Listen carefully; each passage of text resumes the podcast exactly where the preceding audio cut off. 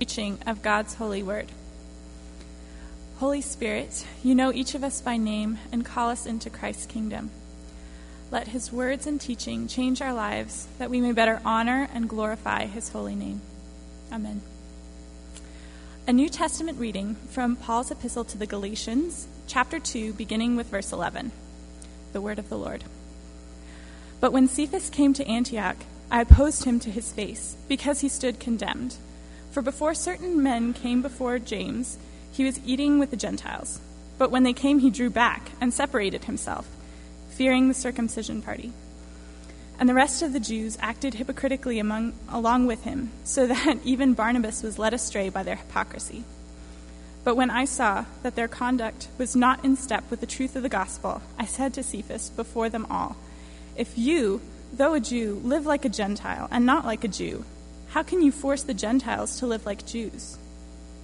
We ourselves are Jews by birth and not Gentile sinners. Yet we know that a person is not justified by the works of the law, but through faith in Jesus Christ. So we also have believed in Christ Jesus in order to be justified by faith in Christ and not by works of the law. Because by works of the law no one will be justified. But if, in our endeavor to be justified in Christ, we too were found to be sinners, is Christ then a servant of sin? Certainly not. For if I rebuild what I tore down, I prove myself to be a transgressor. For through the law I died to the law, so that I might live to God. I have been crucified with Christ. It is no longer I who live, but Christ who lives in me. And the life I now live in the flesh, I live by faith in the Son of God, who loved me and gave himself for me. This is the word of the Lord.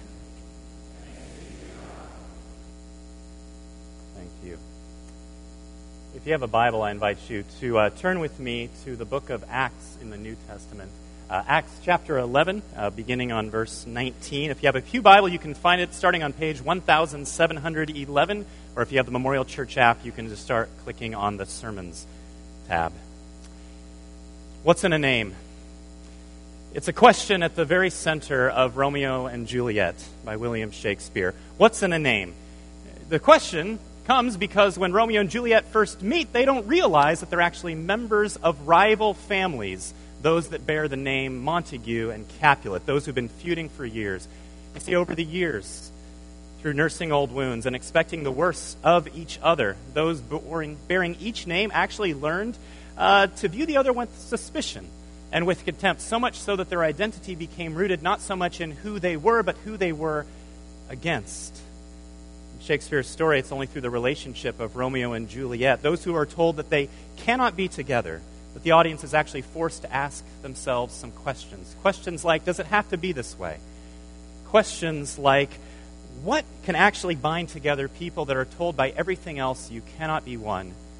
Questions like, what if we've come to associate something with a name that is wrong? What if behind it there's actually something more wonderful than we ever dared imagine? How would we ever know?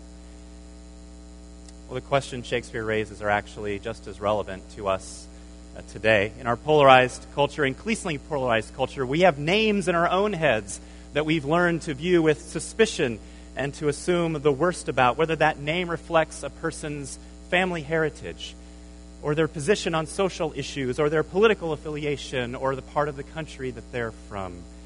What's in a name? It's a question we could ask today about the word Christian, but maybe in a different way.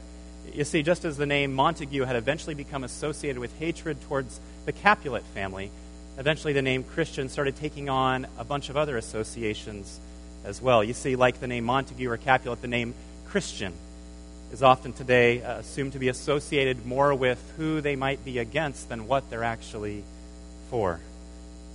Sadly, as our broader culture becomes more polarized, the reality that we see more and more in our cities, the Christian church has really just followed suit. 11 a.m. continues to be the most ethnically divided hour of the week. While researchers tell us that today people are just as likely to choose a church not based on whether it matches their theological views, but whether it affirms their political views. In the culture that we're living in today, that's already having a growing and growing fear and distrust of organized religion, the church has actually started to look more like the problem than like the solution. And maybe that's because we forgot something. See, just as Romeo and Juliet challenged the assumptions related to their names, the book of Acts that we're going to look at today actually has the power to challenge our assumptions and our notions of what it means to be a Christian, what it means to bear that name. And in giving us the historical account of the birth of the Christian church, it not only shows us what it was meant to be, but also shows us what it can be today. So today we're going to look at what happened when the gospel of Jesus first came to a large, diverse, and divided city, the city of Antioch. And what we'll see not only offers hope for a divided city, but actually offers a fresh perspective of what it means to be a Christian. It's here in Acts chapter 11, beginning in verse 19. This is God's word. Now, those who had been scattered by the persecution in connection with Stephen traveled as far as Phoenicia, Cyprus, and Antioch, telling the message only to Jews. Some of them, however, men from Cyprus and Cyrene, went to Antioch and began to speak to Greeks also, telling them the good news of the Lord Jesus. The Lord's hand was with them, and a great number of people believed and turned to the Lord. News of this reached the ears of the church at Jerusalem, and they sent Barnabas to Antioch. When he arrived and saw the evidence of the grace of God, he was glad and he encouraged them all to remain true to the Lord with all of their hearts. He was a good man, full of the Holy Spirit and faith, and a great number of people were brought to the Lord. Then Barnabas went to Tarsus to look for Saul, and when he found him, he brought him to Antioch. So for a whole year, Barnabas and Saul met with the church and taught great numbers of people. The disciples were called Christians first at Antioch. During this time, some prophets came down from Jerusalem to Antioch. One of them, named Agabus, stood up and, through the Spirit, predicted that a severe famine would spread over the entire Roman world. This happened during the reign of Claudius. The disciples, each according to his ability, decided to provide help for their brothers living in Judea. This they did, sending their gift to the elders by Barnabas and Saul. This morning, as we look at this passage, I just want us to consider a few things. What was going on in Antioch? And why was it going on there? What does this tell us about what it means to be a Christian today? And, and finally, how can this actually become a reality for us? Well, first, what was going on in Antioch? Uh, simply put, a lot. Uh, we know that back in, in Acts chapter 8 that persecution had been causing all but the apostles in Jerusalem to flee, to scatter for their life. And as these uh, Christian refugees left, they brought the message of Jesus with them. And so as they came to Antioch, the message of Jesus was shared and it was received. And it took some deep roots. You see, the fact that we see in uh, verse, uh, excuse me, dehydrated today. The fact that when they came to Antioch, that there was no small response is obvious in this passage. The church was not only existing, it was thriving, it was growing. 21 tells us that the Lord was with them. And then great numbers of people believed and turned to the Lord, a fact that was actually echoed three verses later. In fact, three times in this passage, Luke talks about just how great the response was, something unparalleled in the rest of his book. In fact, it was by far the best response to the gospel in years. Verse 22 tells us that so many people were responding to the word that news got back to Jerusalem about it. So much was going on that they had to send someone to check it out. And you could imagine the suspicion like, Antioch? Really? Are the numbers really true? Are these real conversions or is it fake news? I mean, what are you doing? Like offering to give away like a free chariot to one new worshiper each week? I mean, you can imagine the suspicion, but when Barnabas goes to check it out, he finds out it's true. It's real. And after teaching and encouraging them there, so much more was happening that Barnabas actually had to go to Tarsus to bring back Saul to, to pastor with him to keep up with everything that was going on. Something special was going on in Antioch. And at least part of the reason why they sent somebody was because Antioch wasn't like other towns. It wasn't a Jewish town or even a, a half Jewish town. It was, it was the capital of the imperial province of Syria. It was the third largest city in the Roman Empire with a population greater than St. Louis and more densely populated than Chicago by tenfold. From the very beginning, knowing that it was going to be this major uh, trading hub, it was anticipated to be a diverse city with people from all over the world, and it was. Like today, when you can go to, say, San Francisco and check out Chinatown, or maybe Miami and go to Little Havana, if you went to Antioch, you could find distinct ethnic communities of Persian, or Indian, or Chinese, or Jewish, or Syrian residents, as well as those from Rome, the Greeks, Africans, and others. See, unlike most modern cities, though, there's no one way that you would accidentally wander from one neighborhood to another. See, back when it was built in 300 BC, it was anticipated to be a global city, and so they built walls not only around the city, but in the city to separate 18 distinct ethnic neighborhoods. It was assumed the only way to keep people from hurting each other was to physically wall them off from each other so that their differences and misunderstandings don't turn into violence. And yet, even despite that, violent riots were still common. It was into this context that the gospel was first introduced to them. And it was those who the people scattered spoke to that started turning heads. You see, in verse 19, it says that some went to the Jews, they went to the Jewish neighborhoods. They went to those that were like them with similar culture and, and backgrounds and assumptions and practices. And yet, verse 20 says they also went to the Greeks, in other words, to the Greek speaking non Jews to the Gentiles, not those who bore the beloved name Jews, but those that bore the hated name Gentile. Those with different cultures, different assumptions, different practices, different backgrounds. And it wasn't the apostles doing this. They were all back in Jerusalem. No, this was simply unnamed, ordinary, non ordained followers of Jesus. And the result? Long separated peoples started coming together with only Jesus in common between them people from different homelands with different accents, different ways of thinking, different mother tongues, living in different neighborhoods, all coming together only because of Jesus. And we know from two chapters later in Acts 13, when it lists five names of leaders in the church, if you look closely at the name, they actually represent people from three different continents and four different ethnic groups. We know something about divisions here in St. Louis. Here in St. Louis, we have uh, an imaginary division the Delmar Divide, separating historically two different people groups roughly following the Delmar Boulevard stretch in the city. And yet Antioch didn't have two, they had 18 walled off communities with ethnic strife, physically separated by giant walls. And yet when the gospel came to that city, Christians started climbing over those walls because they so wanted to worship with each other. And their newfound unity didn't stop at the Antioch city limits. See, verse 29 tells us they took up an offering, and each, according to their own ability, sent relief to the believers, enduring famine in Jerusalem, treating people they'd never met as family simply because they were followers of Jesus. So, what was happening in Antioch was so unique in the world history, so unheard of, that those observing this actually couldn't describe it with a single word in their own vocabulary. They couldn't just, you know, label them because they were all of the same ethnicity or income level or political views. There were already names to label people that had those things in common. The only thing this new community had in common seemed to be the one that they always talked about Christ. And so to the onlookers in this city, that became their name. Verse 26, it tells us that it was in Antioch that the disciples were first called Christians. And yet, this dynamic, ever growing community of Jesus followers didn't happen right away. In fact, this took place over a decade after the death and resurrection of Jesus of Nazareth, over a decade after the giving of the Holy Spirit. It makes you wonder, like, what took him so long? Why, why now? Well, the reality is it probably had less to do with when it took place than where it took place. Why did it happen here of all places? Why, why Antioch? What was different about it?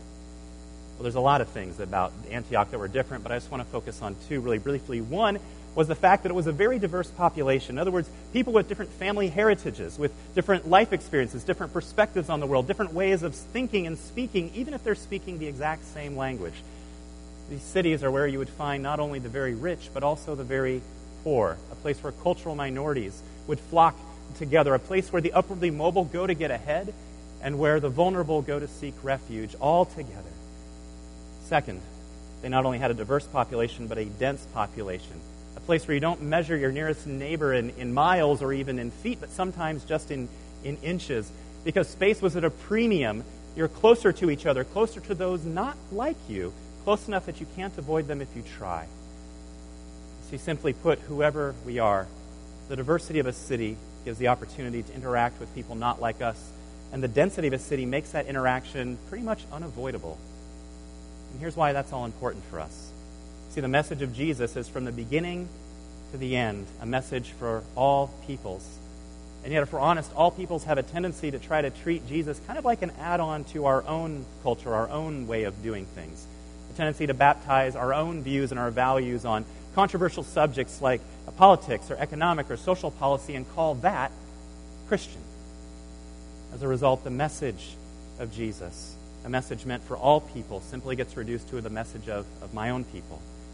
And if separate peoples are all doing this separately, how would we ever know? While I was on vacation this fall, I actually uh, I met a few people that were also there as in Nashville as, as tourists, and I met one with a group of others who grew up in a Christian home uh, in Macedonia, country just north of Greece. She moved to the U.S. in her teen years, and now uh, approaching 30, she was married. She was living in Michigan. She was deep in her career. And so we started talking about her experience of, of church between the different places and started sharing some of her struggles with the beliefs that she'd encountered in churches here in America. When I asked her to describe all these beliefs that she was encountering, she described them as very American. And she had a lot of words to describe the different beliefs that she was now hearing for the first time ever, even though she'd followed Jesus her whole life. And so it's probably telling that that's the term that she used. See, having different perspective actually helped her see something that those that she met probably didn't.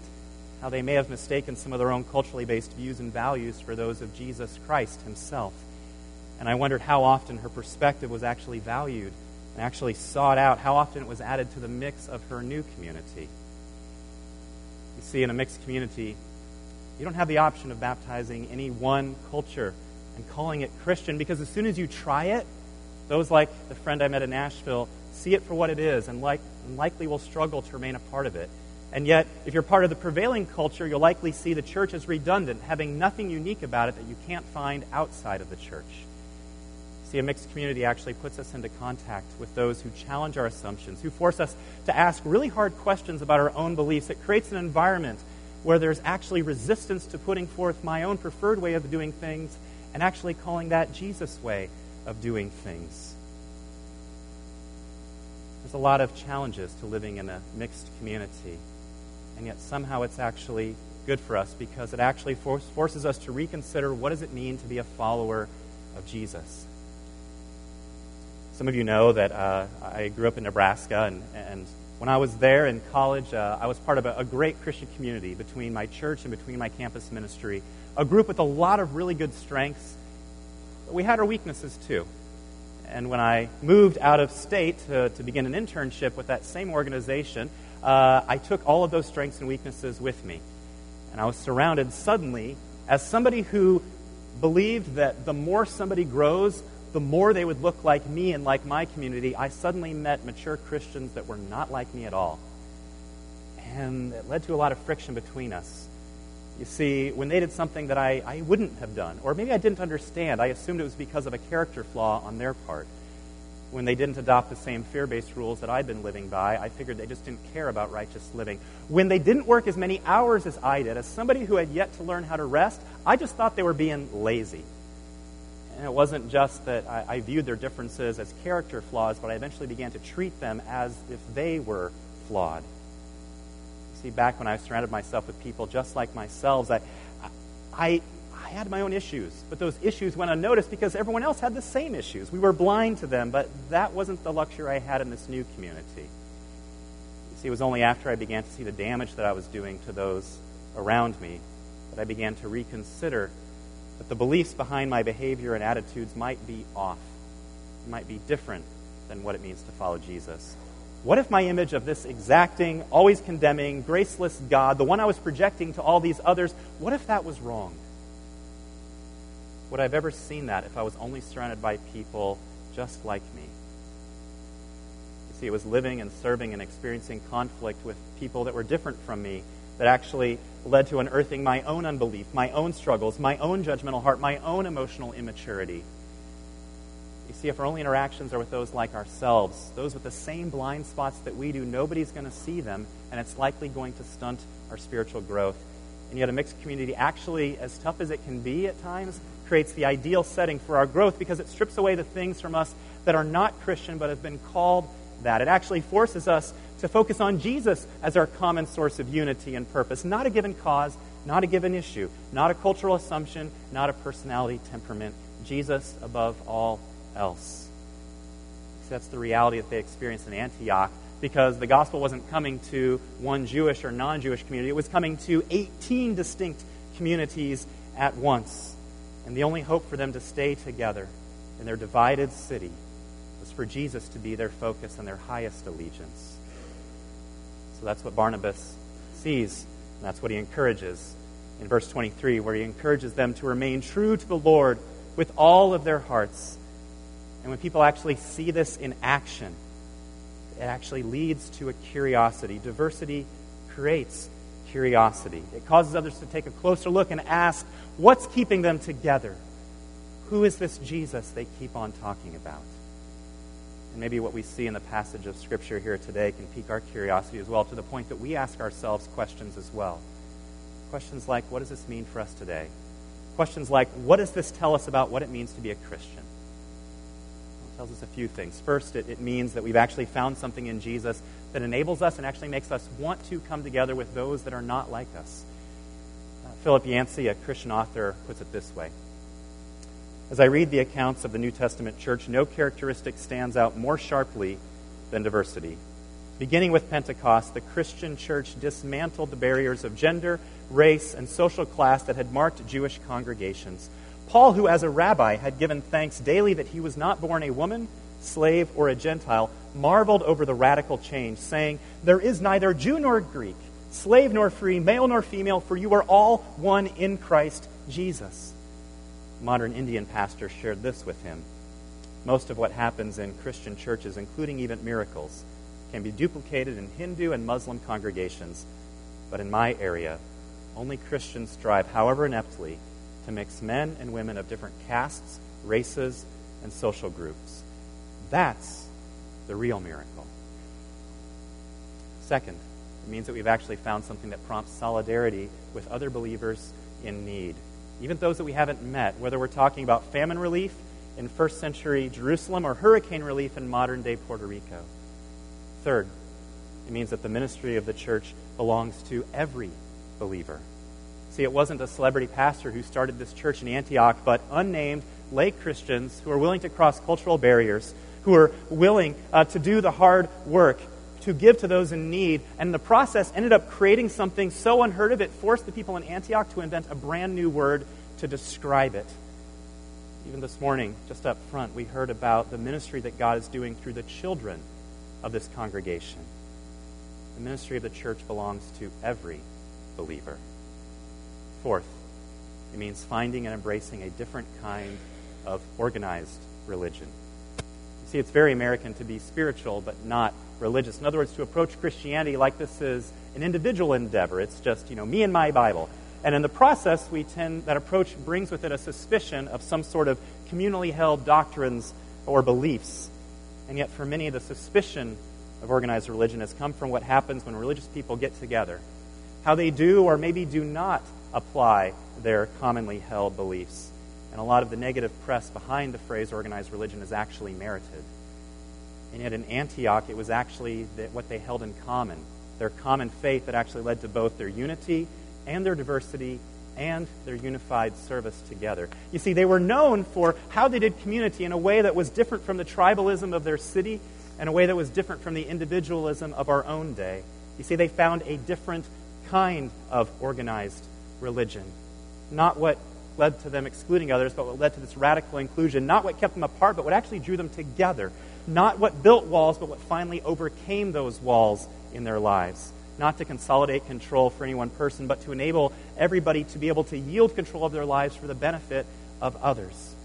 You see, the problem with organized religion isn't that it's organized, it's what it's been organized around. Finally, it means believing that people can change, that you're never too far gone to have a place in Christ's church. In other words, it means not holding people's pasts against them like we so like to do in our world. You see, the same verse that tells us where the name Christian came from in verse 26 is also where Luke talks about Barnabas bringing back to town some guy named Saul. Remember Saul? In Acts chapter 8, he's the one who gave the approval of the execution of Stephen, the first Christian martyr. He's the one that the Christian refugees were fleeing from. And to put this into perspective, what's happening here in Acts chapter 11, let's just put it in modern terms. Uh, uh, we've actually got a picture, I think, to maybe help that out. I think we've got a picture. You might recognize this guy. Uh, this is Abu Bakr al Baghdadi. Uh, he's the current leader of the Islamic State, the organization that recently took credit for the death of eight people in New York City. Under his leadership, ISIS has killed, imprisoned, and displaced countless people, including many Christians, causing many to flee from their, their homelands to other cities and other countries when his army rolled into town. Bloodstained streets and sidewalks, bombed out churches, empty, deserted villages all bear the marks of Baghdadi and his followers. A massive search has actually been underway for him for years, and yet currently nobody can really confirm his location or even if he's still alive. But what if he were to reappear in the last place that you would ever expect? Imagine with me that, that you were somebody fleeing this guy, fleeing the ISIS persecution when it rolled into town and destroyed your city. Maybe following some time in refugee camp, you're finally able to resettle in a new country, in a new city, and in that new city, you hear about a new church and so you decide to check it out. There's a lot of buzz in the city. And so you walk in and you start witnessing conversations between people speaking all different languages, looking a lot different from each other. And in the corner, you recognize a few people in your own language having a conversation. And so you kind of sneak around the corner and like eavesdrop without being seen. And you hear that they're talking about how the church got started, how it was actually founded by a group of refugees from your own homeland. And then you hear this one of them asks the other, What could possibly have scared them so much that they left their home, their livelihood, and their, all their belongings behind? A question to which the second person, who looks oddly familiar to you, replies reluctantly after taking a deep breath and simply says, Me. Both of them look puzzled, and yet, fortunately, the awkwardness is paused when someone calls all the worshippers to take their seats the service begins, and then halfway through the service, uh, the pastor comes forward to make an announcement and introduces everybody to their new assistant pastor. And suddenly, that person that looked oddly familiar starts walking forward, and you're introduced to your church's new assistant pastor. And surprise, surprise, it's none other than Abu Bakr al Baghdadi, who proceeds to share with you how Jesus had changed him, how Jesus had called him away from his life of terrorism and made him one of his followers. And then you hear the pastor of the church telling you about that radical conversion. And for the next year, you and the rest of this congregation are loved and taught and served by one who left their life of terror behind. And as radical as that story would sound to you, if that were to happen today, that's exactly what happened when Saul came to the Antioch church, the very one who caused the persecution in verse 19, that caused people to flee, that ended up founding this church. And as Saul stood before them, maybe with tears in his eyes, he saw before him how God had repurposed his sin. The very fact that these people were able to not only receive him and trust him and receive his teaching as well shows that God's ability to reconcile peoples knows no boundaries. You see, from its first use, thank you, from its first use, the word Christian referred to a multi everything community of grace, of forgiveness, and reconciliation, nurtured by the apostles' teachings and serving the needs of others because Jesus had become so central to them all that it overcame every other boundary that every other identity in their life created. It was a word to describe what no other word could describe. Such dramatic growth. Lives that were being changed left and right, started by lay people in a city of ethnic strife, resulting in unprecedented unity and sacrificial service, and in the last place that you'd ever expect Antioch. How is it possible? How does this become a reality for us? Well, what they found in this new community that made them Christian was in a word grace. That thing so uniquely Christian and yet so often missing so strange, so foreign to how organized religion tends to work. Verse 23 says that when Barnabas arrived, he saw the evidence of the grace of God. Grace, simply put, is the unmerited favor of another. In this case, the unmerited favor of God, something that leaves traces of itself behind. theologian Karl Barth put it this way Grace must find its expression in life, otherwise, it's not really grace. And Barnabas knew that only grace could account for what he witnessed in Antioch. He's the one who witnessed the change in Saul's life. He's the one that knew that grace had come and that grace came through those who bore the message of grace. The message of grace begins with the good news that God is actually the creator of, of all peoples, created to know Him, to, to love Him, and to live for Him. But the reality is, instead, we tend to live for ourselves. We tend to base our lives and our value and our worth and our identity on something other than God, something that the Bible calls sin. Having lost God as our, as our ultimate end and good, we actually make other things into that ultimate good, our, our functional gods, and then we judge people by, by that, by our strengths. We judge people by our strengths, by our personal strengths, or by the strengths of our community. And if they're not strong where we're strong, that's who we can't stand. We judge people by our own cultural values, that which we set over and against others' cultural values. We judge people by our own tribe, our own views, our own activism, or maybe even our own passivism, having forsaken God as our ultimate good. Something else takes that place and becomes our functional God, the ultimate thing by which we judge and measure everything else, including ourselves. And yet, as we begin to see others' differences, they suddenly become not ways they're different, but ways that they have to be wrong, have to be backward, have to be inferior. The problem, though, is not that we recognize that some things actually are good, some things actually are right, some things actually are not. The problem is that we make ourselves the standard of that. Our own strengths, our own values, our, our own community's ways of thinking, we make that the measure of what is good and what is right and what is not. Because our focus is ourselves. Yet rather than experiencing life the way God intended, we actually become the judges of life according to our own personal intentions. And yet, if we're honest about it, if I'm honest about it, we don't even live up to our own ideals and our own standards perfectly. And so instead, we prefer to shift our focus away from ourselves to how others fail to live up to them. We like to do it. We like to pass on stories, maybe in person or maybe on the internet, showing just how wrong the other group is while vigorously defending our own camp. And at the root of it all is this effort to justify ourselves by our own relative merits compared to others.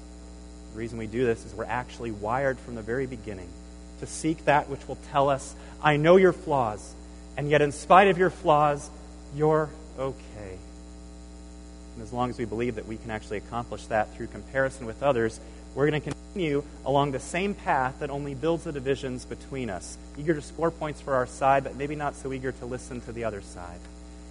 And yet the message of grace tells us that it never works. It's a trap. It's a trap that I've fallen into. And yet seeing that is what actually helps us break the cycle. Seeing that calls our focus away from ourselves, away from others, and to the one who actually made us and in comparison to the one who is holy, to the one who is righteous, to the one who is just, hey, we all, we all pale in comparison. Usually, in the process of, of trying to find a good way to get along, we adopt a, not grace, but we adopt kind of a counterfeit of grace that we usually call tolerance. Tolerance basically says, you're different from me, and yet I'm assuming that's all okay, and so you're okay, and so I accept you. The problem comes when we actually find something in ourselves or others that actually is wrong, and then attitudes and slights and condemnation follow. Grace, on the other hand, takes a very different approach. Grace says there actually is something deeply wrong with you, and there's actually something deeply wrong with me, and you're accepted anyway. Not because of who you are or what you've done or what you haven't done, but because of who Jesus is, but because of who Jesus is, because of what he has done in our place, living the life that we could never have lived but should have lived offering his right standing and his perfect record in place of ours because Jesus knows and we know our own record is not going to cut it. You see, when we see that, it actually humbles us. It undermines the self righteous pride and arrogance that feed the divisions between us. And yet, the acceptance of grace also gives us a confidence, a confidence that undermines our need to find our confidence by comparison with others. Grace gives us permission to see where we might be wrong because it's no longer about our rightness that we're basing our identity. Grace gives us the ability to listen to those that we disagree with. Even if we're sure that 90% of what they're saying or what they're doing is totally wrong, we press in anymore. We find ourselves longing to glean from that other 10% that emanates from the image of God in them something that we would have never discovered on our own. The perfect, spotless record of Jesus credited to you is what gives you that ability. And yet, it's not just Jesus' life that brings people together, something else was necessary. If you remember the ending of Romeo and Juliet, you know it's not just considered a, a love story, but, but a tragedy. Because knowing that the justice for sins committed by one of them called for the two of them to be forever separate, they decided that if death was the only way they could be together, then death it would be. Can almost imagine as she's pondering this, Juliet on her balcony, leaning over at the railing on a starry night, pondering as she looks up into the starry skies looking longingly into the distance, pining over Romeo, where the cool night air feels on her skin feels somewhat warmer as she thinks of her Romeo, and yet all the colder when she remembers that they're still apart. Grieving over their separation, she longs to be united with him, even if that could only happen through death. A death that in the end was the only thing that actually made their divided peoples come together. Montagues and Capulets the only thing that finally made them see the ugliness of their sin and put an end to their divisions. You see, in the end, it was through love. A love shown profoundly in death that Romeo and Juliet finally tore down the walls between their peoples. And as Shakespeare wrote this story, you got to ask yourself, where did he get such an idea? Well, 2,000 years ago, Jesus laid down his life his profound demonstration of love to tear down walls between us. See, rather than the solution being denying one's own name and taking their life, Jesus offers his own name for you. He lays down his own life for you so that many peoples can become one. See, only a love worth dying for could actually unite divided peoples together from the heart and seeing that reality, Jesus looked upon you and your sin and your shame and your guilt, looked upon everything that was not so awesome about you and me. And rather than saying, it's going to be you that has to die, he says, it's going to be me.